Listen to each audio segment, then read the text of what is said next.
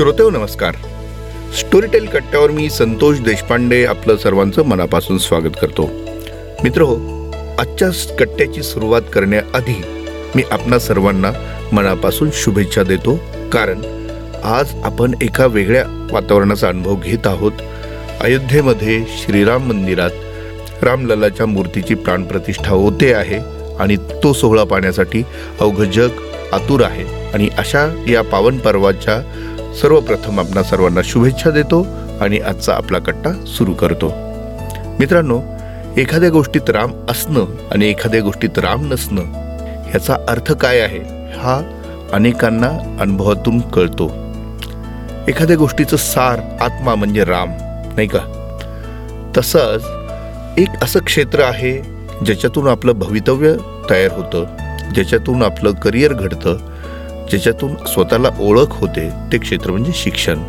या शिक्षण क्षेत्राशी संबंधितच एक विषय आज मी आपल्यासमोर घेऊन येतो आहे, जो विषय आपल्या सर्वांचे डोळे उघडणारा आहे, डोळे उघडायला लावणारा आहे, आपल्याला जागं करणारा आहे. एक मोठी धोक्याची घंटा वाजते आहे.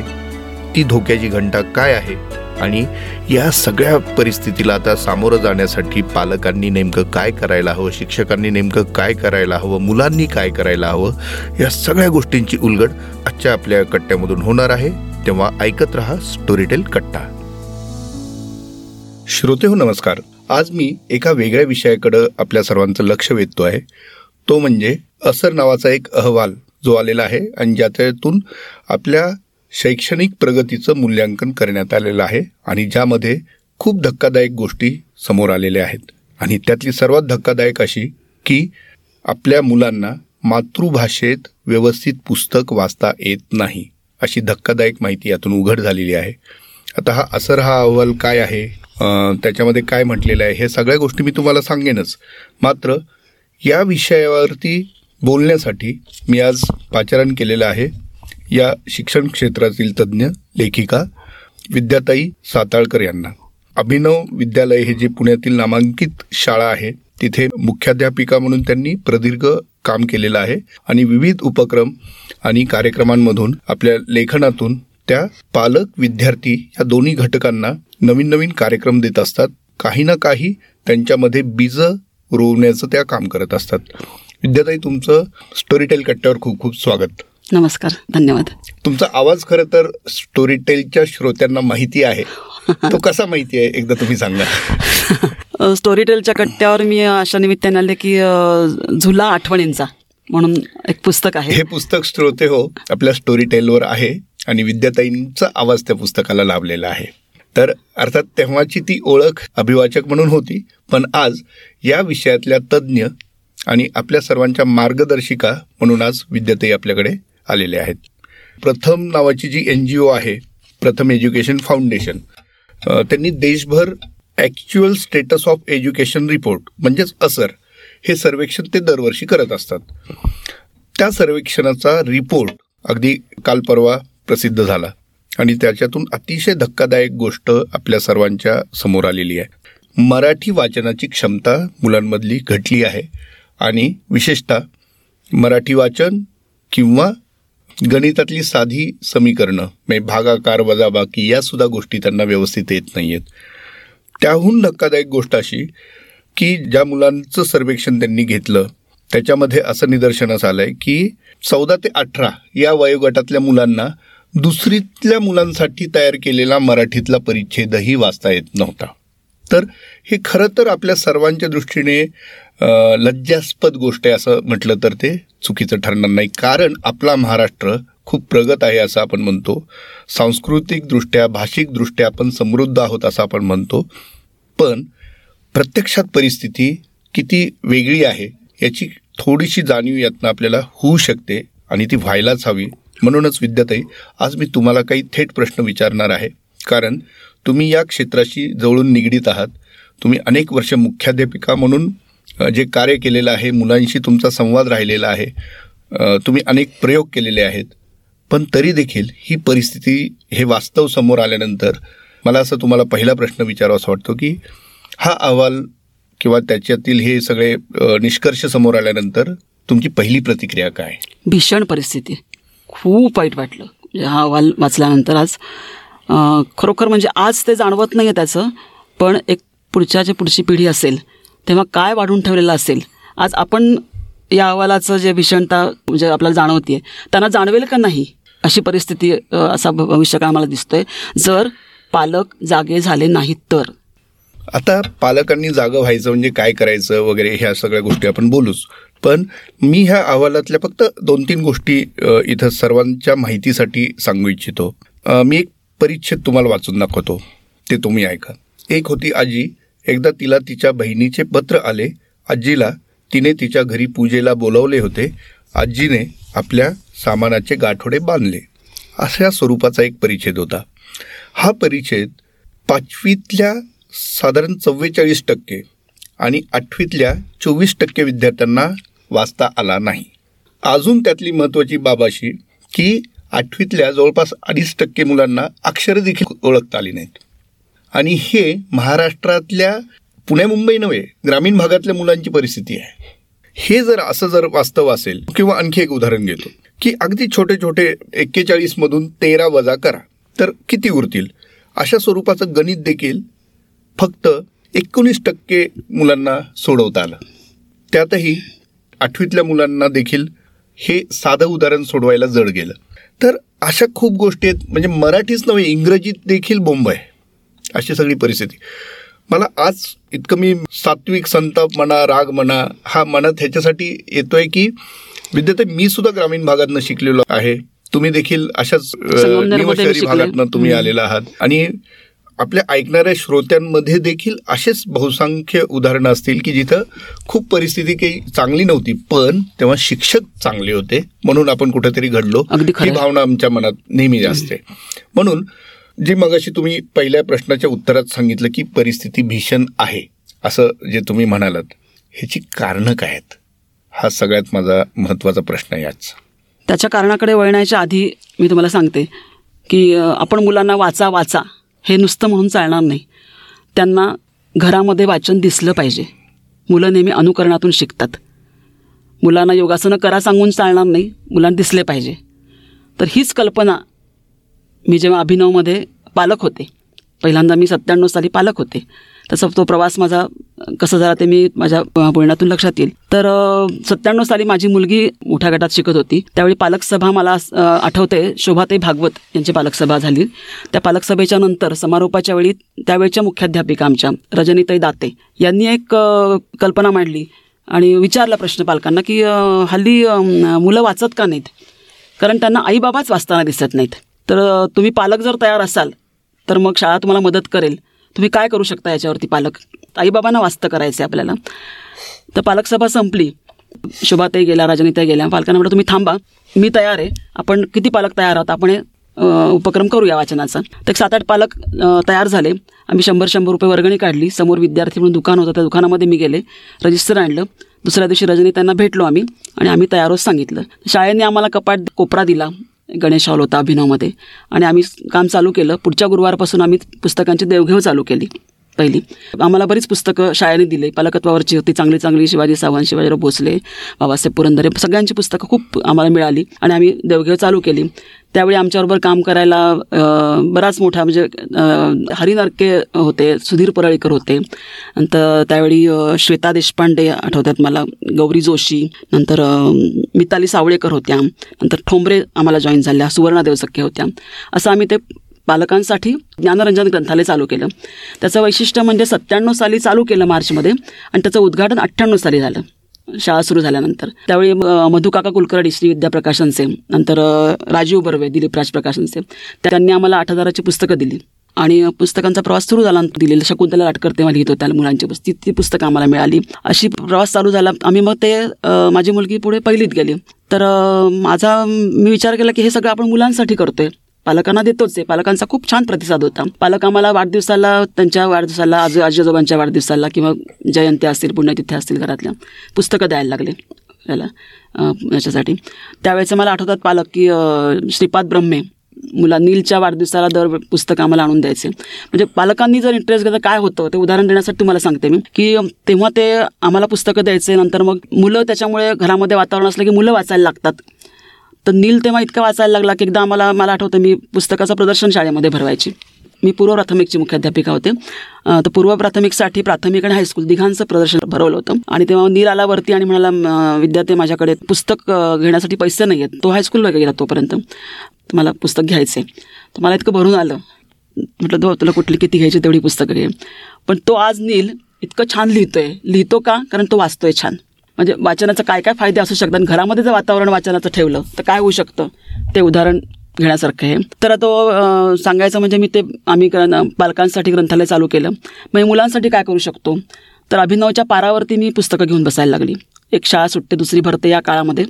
तर मग त्या याच्यामध्ये इतका कमी वेळ असायचा की मोठी पुस्तकं काही शक्य नाही. मग ते चित्रांची पुस्तकं, चंपकसारखी पुस्तकं. नंतर त्यावेळी मी पालकांसाठी काही काम करायची. दिवाळी अंक पालकांसाठी ठेवायची, कारण पालक मुलांना न्यायला आणायला यायचे. तर मुलं वाचायची, मुलं भांडायची, त्यांना मी ओढून आणायची भांडण चालू असताना, आणि मुलं येऊन वाचायची, चाळायची पुस्तकं वाचायची म्हणण्यापेक्षा. मग एक मुलगा मला म्हणाला की, मुकुंद जोशी त्याचं नाव, तो मला म्हणाला, विद्या काकू मला हे पुस्तक इथे वाचून होत नाही, मला घरी द्या ना पुस्तक. तर म्हटलं इथेच वाचण्यासाठी आहे. मग म्हटलं बघूया आपण पुढच्या वर्षी प्रयत्न करू. मग मुलांना घरी द्यायला सुरुवात केली पुढच्या वर्षी. तेव्हा ती मग एक पेटी आणली, पेटीमध्ये पुस्तकं. अजून पालक मला मिळाले तिथे काम करायला. मग त्याचा पुढच्या वर्षी असं की आपण मुलं वाचतात खरी, पण कशी वाचतात हे आपण बघूया ना. मग आम्ही प्रकट वाचन स्पर्धा घ्यायचा विचार केला. त्यावेळी मी, सुवर्णा देवसक्के, माझी मुलगी गौरी आणि तिची मैत्रिणी गंधाली जोशी, अशा चौघांनी ती स्पर्धा आम्ही पार पाडली. तर आम्ही आता ही जी प्रगट वाचन स्पर्धा म्हणजे प्राथमिकची मुलं पाहिजे, आणि पहिली दुसरी थोडीशी खूप लहान असतात. त्यामुळे आम्ही त्यांच्या मुख्याध्यापकांना प्राथमिकच्या भेटलो आणि त्यांना सांगितलं की आम्हाला तिसरी चौथीची सगळी मुलं द्या, बोलके ढलपे फक्त नको, आम्हाला फक्त वाचणारे. तर बऱ्याचदा स्पर्धांमध्ये असं होतं की वर्गामध्ये स्पर्धा घ्यायची आणि थोडेसे मुलं पुढे पाठवायचे. तर म्हटलं आम्हाला असे नको, आम्हाला स्पर्धा म्हणून घ्यायची नाही, मुलांवरती वाचनाचा संस्कार होण्यासाठी हवा आहे. सगळी मुलं आम्हाला द्या, आम्ही कसं अरेंज करायचं आम्ही ते बघतो. 400 मुलं आमच्या त्या स्पर्धेमध्ये दरवर्षी भाग घ्यायला लागली. 35 परीक्षक आम्हाला लागले आणि त्याची प्रत्येक सहभागी मुलाला आम्ही त्यांना बक्षीस द्यायला लागलो. त्याची व्यवस्थासुद्धा मला आठवतं की स्वाती आदवाडकर यांनी बरीच वर्ष त्या करत होत्या. आणि नंतर शेवटच्या फेरीमध्ये जे चांगले वाचायचे मुलं त्यांच्यासाठी म्हणून ज्योत्स्ना प्रकाशनला आम्ही एक फोन फक्त करायचो, ते पुस्तकं पाठवून द्यायचे. पण चांगले जर उपक्रम असतील तर इतकी मदत लोकं करतात. म्हणजे संस्थेने आम्हाला खूप मदत केली. असा हा सगळा 7 वर्ष चाललेला होता सगळा प्रवास. मग 7वा वर्धापन दिन झाला तेव्हा संस्था म्हणाली की, म्हणजे आम्हाला खरं तोपर्यंत म्हणजे शाळेचं फार सहकार्य मिळालं, कारण शाळेचं आम्ही त्या शिक्षकांच्या कक्षामध्ये जाऊन एकीकडे कपाटात एकीकडे त्या जेवायच्या. मग आम्हाला खूप संकोच वाटायचा. मग आम्हाला संस्थेचे चव्हाण सर म्हणाले की तुम्हाला वेगळी जागा देतो, पण अभिनवची तेव्हा जागा फार नव्हती. मग त्यांनी आम्हाला जिन्याच्या खाली एक असं बांधून दिलं, बंदिस्त आहे. मग मला फार छान वाटायला लागलं की वेगळं आम्हाला वेगळी जागा मिळाली. तो आमचा चालू झाला प्रवास. मग 12 वर्ष झाली अशी करता. तपपूर्ती समारंभाला गावडे सर आले होते, तेव्हा लाटकर होते, जोशीराव सर होते आणि चव्हाण सर तर होतेच. आणि मग ते गावडे सर म्हणाले की भाषणामध्ये, मी महाराष्ट्रभर फिरलो पण स्वयंसेवी पद्धतीने इतकं सातत्याने जे चाललेले पालकांचं अभिनवमध्ये ते मी कुठेच पाहिलं नाही. तर त्याचं पुढे असं व्हायला लागलं. पहिल्यांदा आम्हाला जे एक 2-3 वर्ष पहिले पालकांसाठी जे आम्ही करायचो तेवढंच काम खूप पुरायचं आम्हाला, परत मुलांचं करायला लागायचंच. पण हळूहळू असं लक्षात आलं की मुलं आपली पहिलीमध्ये गेली की अभ्यासाच्या मागे पालक लागले, किंवा अवांतर वाचन काय करायचं, पालकांचा ओढा हळूहळू कमी झाला, त्यांचं ती संख्या कमी झाली, मुलं वाचायला लागली. 90% मुलं वाचत होती, प्रगट वाचन स्पर्धा पण होत होती, पण पालकांचा प्रतिसाद खूप कमी झाला. हे मला खूप वाईट वाटायला लागलं म्हणजे ते. आणि तो इतका कमी झाला की नंतर पालकांचा जवळजवळ दिलवर आला. आणि मग मुलांचं काम मात्र आमचं कंटिन्युअस चालू होतं. नंतर पुढे मी 6 साली मुख्याध्यापिका म्हणून मला निमंत्रित केलं संस्थेने. मग मी आतूनच अजून ते पुढे जोमाने ते वाढलं. मग प्रत्येक पहिला पालक सभेत आवाहन करायचं पालकांना. आणि काय होतं माहिती का, ज्या निमित्ताने ना पालक आणि शाळा याच्यामधली भिंत नाही शिवण्यासाठी त्याचा उपयोग झाला. आणि मुलांना फार आनंद होतो, आपली आई किंवा बाबा शाळेत आपल्या येतात आणि अशा कामासाठी येतात. एक मला आठवतं, एक निषाद साने म्हणून मुलगा होता, तो खूप रडायचा, छोट्या मुलांची शाळा, की मला आई पाहिजे आई पाहिजे. मग त्याची आई मंगळवारी यायची ग्रंथालयाच्या कामासाठी. मग तो मंगळवारची वाट पाहत बुधवारपासून पुढच्या आई येणार म्हणून तो मग इतका रमला छान की मुलांना फार आवडतं, आपले आई बाबा आपल्या शाळेमध्ये येतात. त्याच्यामधून हे लक्षात आलं. मग मुलं पुस्तकात रमायला लागतात, आईबरोबर काम करायला लागते, मग तिथे वाचतात असते. तर हे सगळे जे आहेत ना फायदे. नंतर वाचनामधून प्रत्येक पालकसभेमध्ये सांगायची मी की एकतर मुलांना आवडतंच हे खूप, आणि वाचनामधून मुलं एवढे घडतात की त्यांची कल्पनाशक्ती वाढणं, उजव्या मेंदूचा विकास होणं, सृजनशीलता वाढणं. म्हणजे एखादं पुस्तक आपण वाचतो.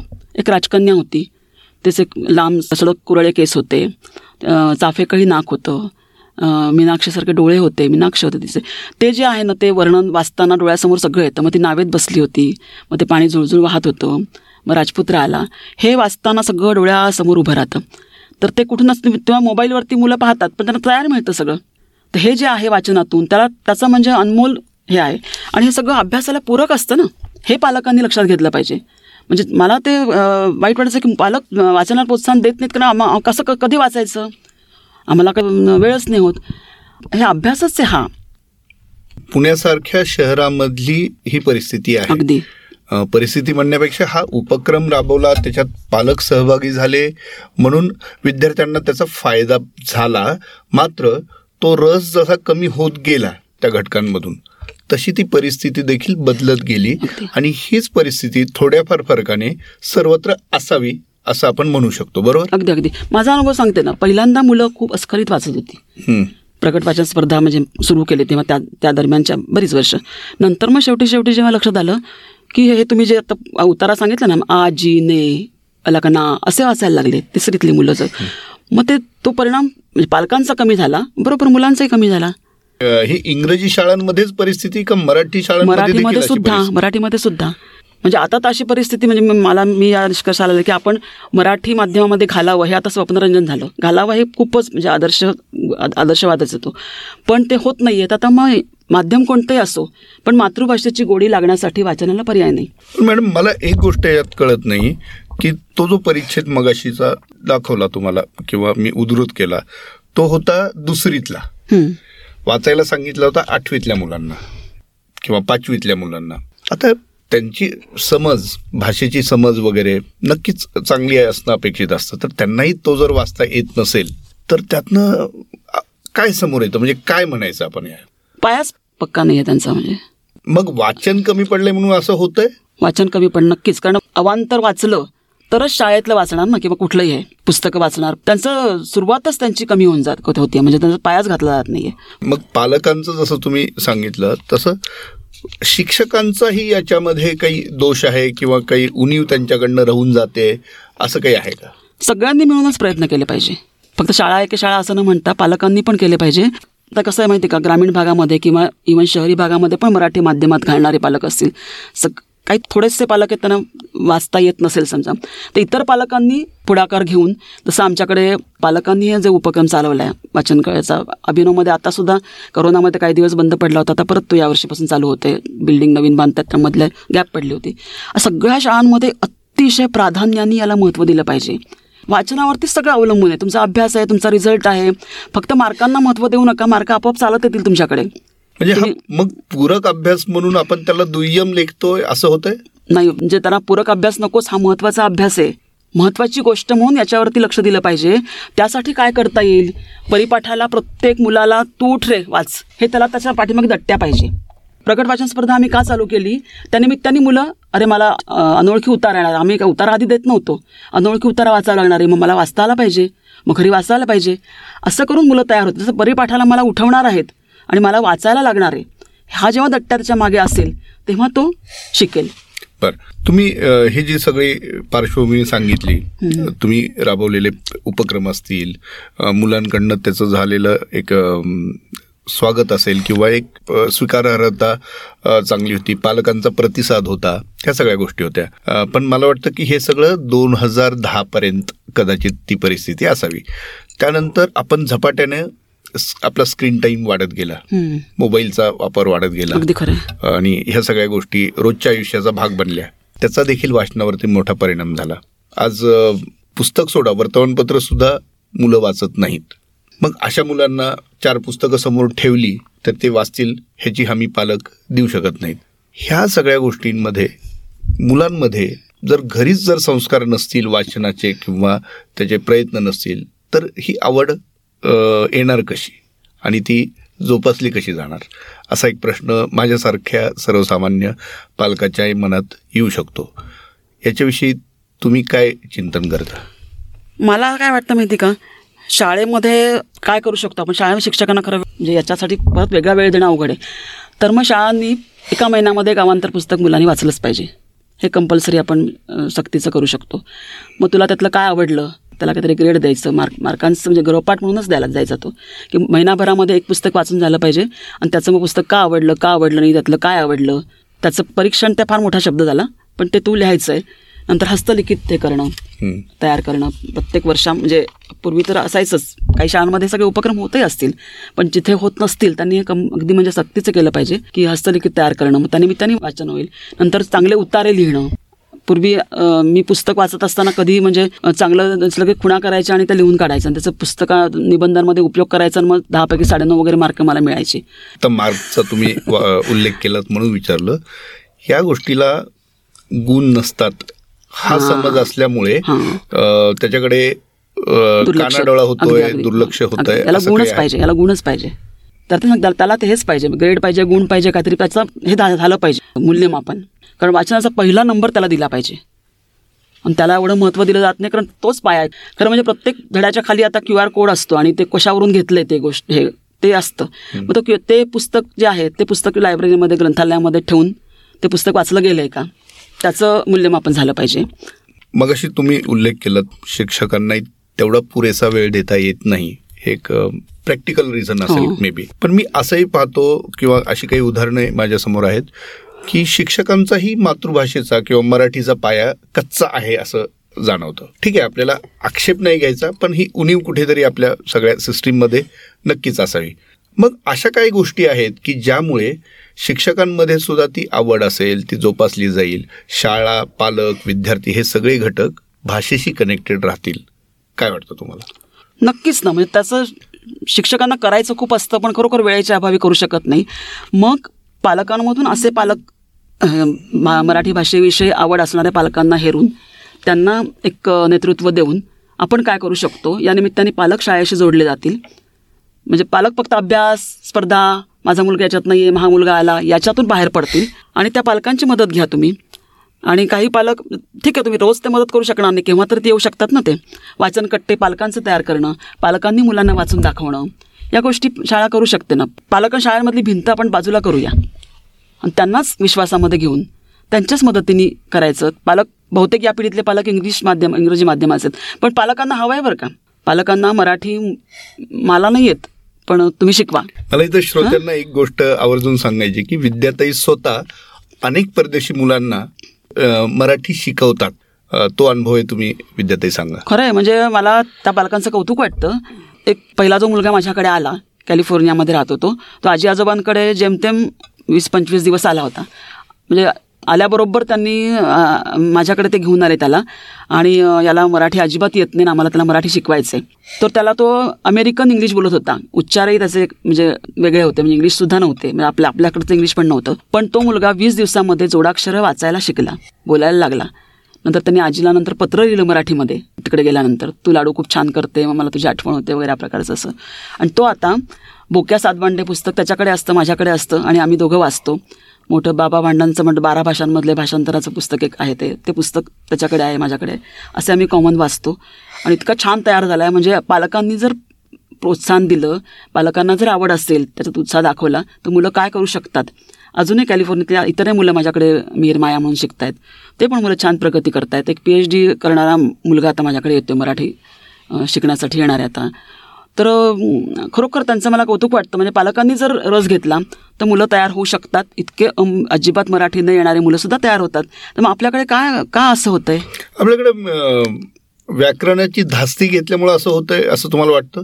कसं माहिती आहे का, व्याकरण वेगळं काही शिकण्याची गरज नाही आहे. जर तुम्ही वाचायला लागलात तर माझ्यावर जो व्याकरणाचा संस्कार झाला ना, तर मला माहीत नाही, मला माहिती आहे. तर माहीत म्हटल्यानंतर ही दुसरा पाहिजे आणि माहिती म्हटल्यानंतर ही पहिला पाहिजे. हे वाचताना इतक्या वेळा गेलेला असतो ना शब्द की वेगळं शिकायची गरजच पडत नाही. त्यामुळे वाचनातून आपोआप घडतं. व्याकरणाची धास्ती घ्यायची काहीच कारण नाही आहे. बोलायलासुद्धा आपण म्हणजे इतके विचित्र बोलतो की प्युअर मराठीमध्ये कॉन्व्हर्सेशन मस्ट आहे असं जर बोललं जाते तर लिखाण तर फारच बाजूला राहिलं. निदान मराठीमध्ये बोलायला तरी हवं आहे. आणि थोडंसं ना इंग्रजी माध्यम शाळांमध्ये मराठी बोलूच नका घरी असं जे काही शाळांमध्ये सांगितलं जातं ते नको आहे. ते पण विद्यार्थ्यांच्या सर्वांगीण प्रगतीसाठी मातृभाषा का मदतीची आहे, का महत्वाची आहे? अगदी खूप मूलभूत प्रश्न आहे हा. कारण आपण आपल्या घरामध्ये मातृभाषेमधून सगळं वातावरण असतं, बोलतो मातृभाषेमध्ये आणि विचार पण मातृभाषेतून करतो आणि शिक्षणाचे माध्यम इंग्लिश असतं. त्यामुळे होतं काय माहिती का, विचारशक्तीच थांबते. जर तुम्ही मातृभाषेची गोडी लागली नाही, वाचन केलं नाही, त्याशी जोडले राहिला नाहीत तर ते विचारशक्ती थांबते. आणि मग तुम्हाला कसं समजणार समोरचा माणूस असा का वागला? तुमची विचारशक्ती जर विकास झालेला असेल तर तो आपण विचार करू शकतो की हा असा ना, लगेच आपण संतापत नाही, लगेच राग नाही येत आपल्याला, कारण आपण ते वाचनातून शिकलेलं असतो, आपल्या भाषेशी जोडलेलं असतो की हा याच्यामुळे असं वागला असेल, हे कारण असेल त्याचं. हे जे आहे किंवा सगळ्यांशी कुठल्या वयाच्या व्यक्तीशी मी संवाद करू शकते का, कारण मी वाचते, माझ्याकडे शब्दसंपत्ती खूप आहे, विचार खूप आहेत, वेगवेगळे विषय आहेत माझ्याकडे. हे जे आहेत ना, तुम्हाला पुढे जायचं आहे, मोठं व्हायचं आहे, मार्केटिंग करायचं आहे, स्वतःचं मार्केटिंग करायचं, स्वतःच्या प्रॉडक्टचं मार्केटिंग करायचं आहे, मग तुमच्याकडे शब्द पाहिजे ना, शब्दसंग्रह. हां, शब्दसंग्रह पाहिजे. आणि एक भाषा जर विकसित झाली की इंग्लिश भाषा आपोआप येते, ती आपल्याला शिकायचीच आहेत ना, त्याचं काही म्हणजे वावडं नाही आपल्याला ते. पण तिला मावशीचं स्थान द्या, हिला आईचं द्या. त्यामुळे आईच्या भाषेमध्ये भाषा पूर्ण शिकून घ्या, मावशी आपोआप तुमच्याकडे येईल चालत. हे खूप महत्त्वाचं आहे.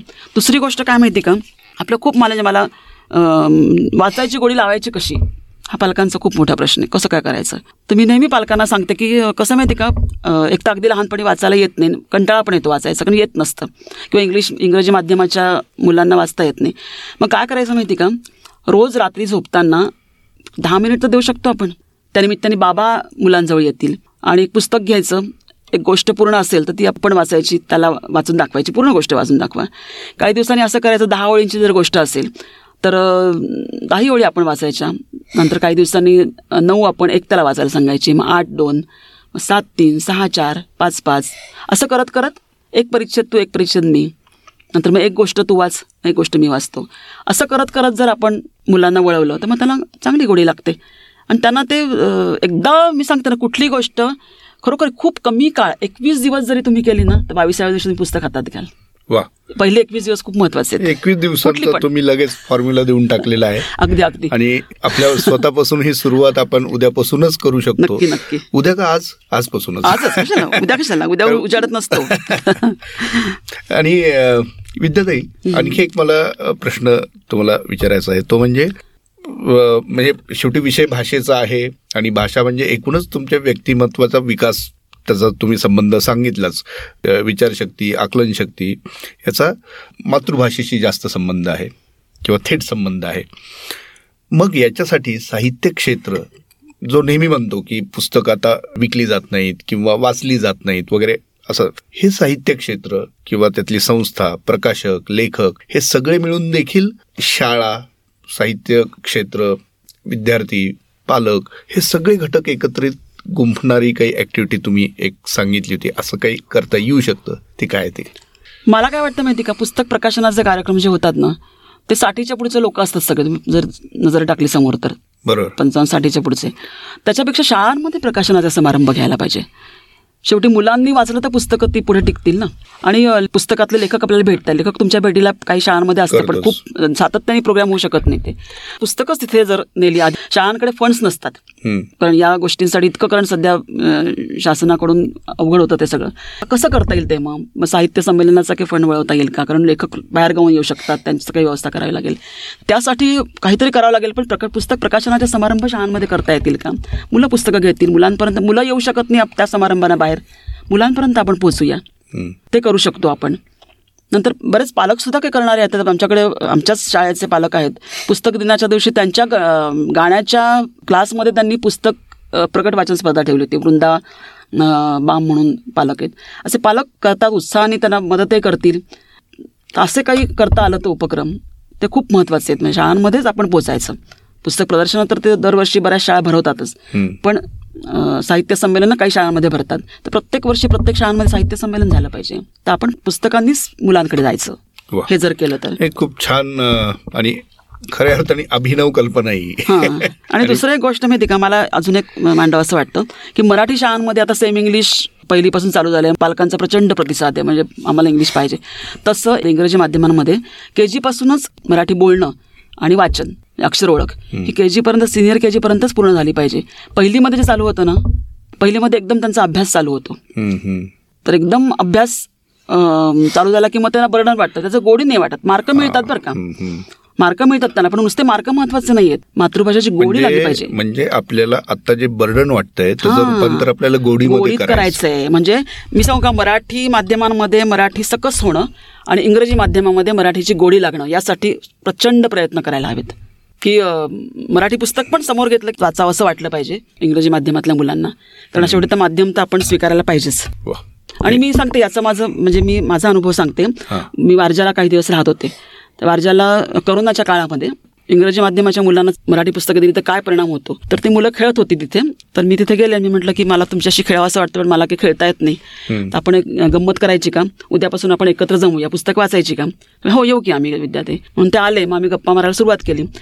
तर मी गप्पा मारताना मारताना त्यावेळी मला वाटतं रामनवमी जवळ आली होती. तर म्हटलं तुम्हाला माहिती का गीतरामायण होतं, गीतरामायण आहे आणि कोणी लिहिलं आहे कोणाला माहिती नव्हतं, कोणी गायले माहिती नव्हतं. मला खूप वाईट वाटलं की म्हटलं यांना खूप आता मराठीचं हे लागणं महत्त्वाचं आहे कारण पालकांनाच माहिती नाही. त्यातला एक मुलगा होता फक्त, तो म्हणाला की माझ्या घरी आई लावते त्यामुळे मला माहिती आहे, पण मला बाकी कोणी लिहिलं वगैरे माहिती नाही, पण मी ऐकतो. मग त्यांना तिथपासून गदिमांपासून सुधीर फडक्यांपासून तो परिचय सुरू केला आणि मी वाचायला सुरुवात केली. आणि मग आम्ही साखळी वाचन घ्यायला लागलो. एक पुस्तक घ्यायचं, पहिलंच आम्ही वाईज अदरवाईज पुस्तक घेतलं सुधामूर्तींचं. मग थोडं मी वाचायचं, थोडं अजून माझी मैत्रीण शुभांगी कुर्डे म्हणून तिने वाचायचं, मग मुलांनी वाचायचं, असं करत करत करत पहिल्यांदा खूप तोडकं मोडकं वाचत होतं. सगळी इंग्लिश माध्यमाची मुलं, कारण फारच थोडी मुलं मराठीची होती, अगदी 2-3 मुलं मराठीची, बाकी सगळी इंग्रजी माध्यमाची. पण हळूहळू त्यांचं इतकं छान वाचन सुधारलं आणि नंतर त्यांची मग वाचन प्रेरणा दिन अब्दुल कलामांच्या वाढदिवसाला असतो त्या दिवशी आम्ही 12 तास सलग वाचन घेतलं. म्हणजे 3-3 तासाचं आम्ही गट केले आणि 3-3 तास काही काही मुलं असं करत करत 12 तास सलग वाचन त्या मुलांनी केलं. इतकी त्यांना गोडी लागली. म्हणजे मुलांना जर चांगले उपक्रम दिले तर मुलं त्याचा नक्कीच प्रतिसाद मिळतो, कुठं अगदी म्हणजे माध्यम कोणतंही असलं तरी. त्यामुळे आता आपण सगळ्या पालकांनी जागा होणं खूप महत्त्वाचं आहे. यांनी केलं पाहिजे, त्यांनी केलं पाहिजे, शाळेने केलं पाहिजे. आणि ही का वेळ आहे त्यांच्यासाठी जागा होण्याची? ही वेळ म्हणजे आता ते जो असरचा अहवाल आला आहे तो किती भीषण आहे. म्हणजे हा कसा आता जाहीर झाला आहे, म्हणजे आम्हाला जाणवत होतंच. आता ते आकडेवारी समोर आली. हो, आता अगदी प्रत्यक्ष आकडेवारी आली.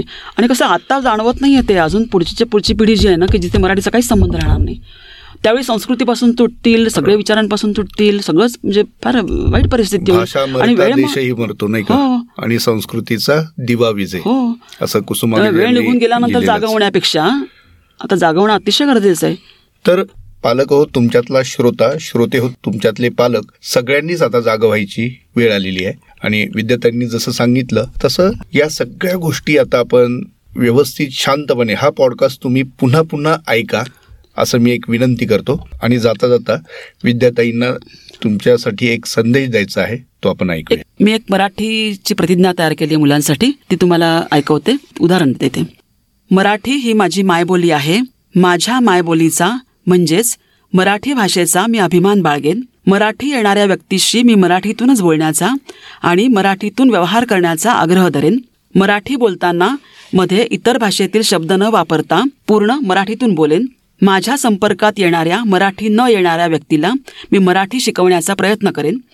इतर भाषांचा मी जरूर आदर करेन, पण माझ्या मराठी भाषेला मी आईचा मान देईन आणि तिला उच्च पदावर नेण्याचा प्रयत्न करेन. तुम्हाला सांगायला मला आनंद वाटेल की मी जयंत नारळीकरांची जेव्हा मुलाखत घेतली होती एका मासिकासाठी, तेव्हा मराठी मासिक होतं, त्याच्यामुळे त्यांनी पूर्ण मुलाखतीमध्ये एकही इंग्रजी शब्द वापरला नव्हता. पूर्ण मराठी, प्रत्येक शब्द, अगदी विज्ञानातले शब्दसुद्धा मराठी वापरले होते.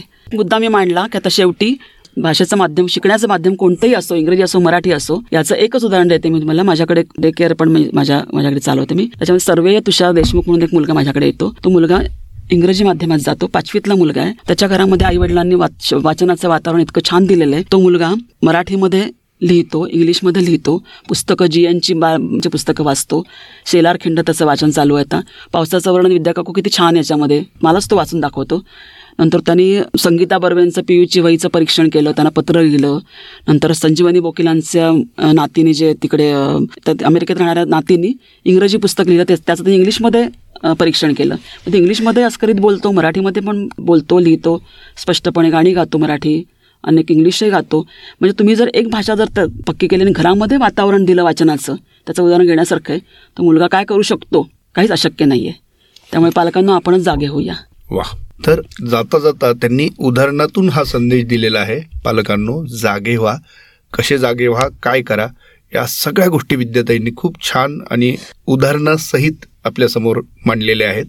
तर आता मी जसं मगाशी म्हणालो तसं श्रोत्यांमधले पालक, पालकांमधले श्रोते सगळ्यांनी आता जागा व्हायची वेळ आहे. त्याची सुरुवात या पॉडकास्टमधनं आपण केलेली आहे.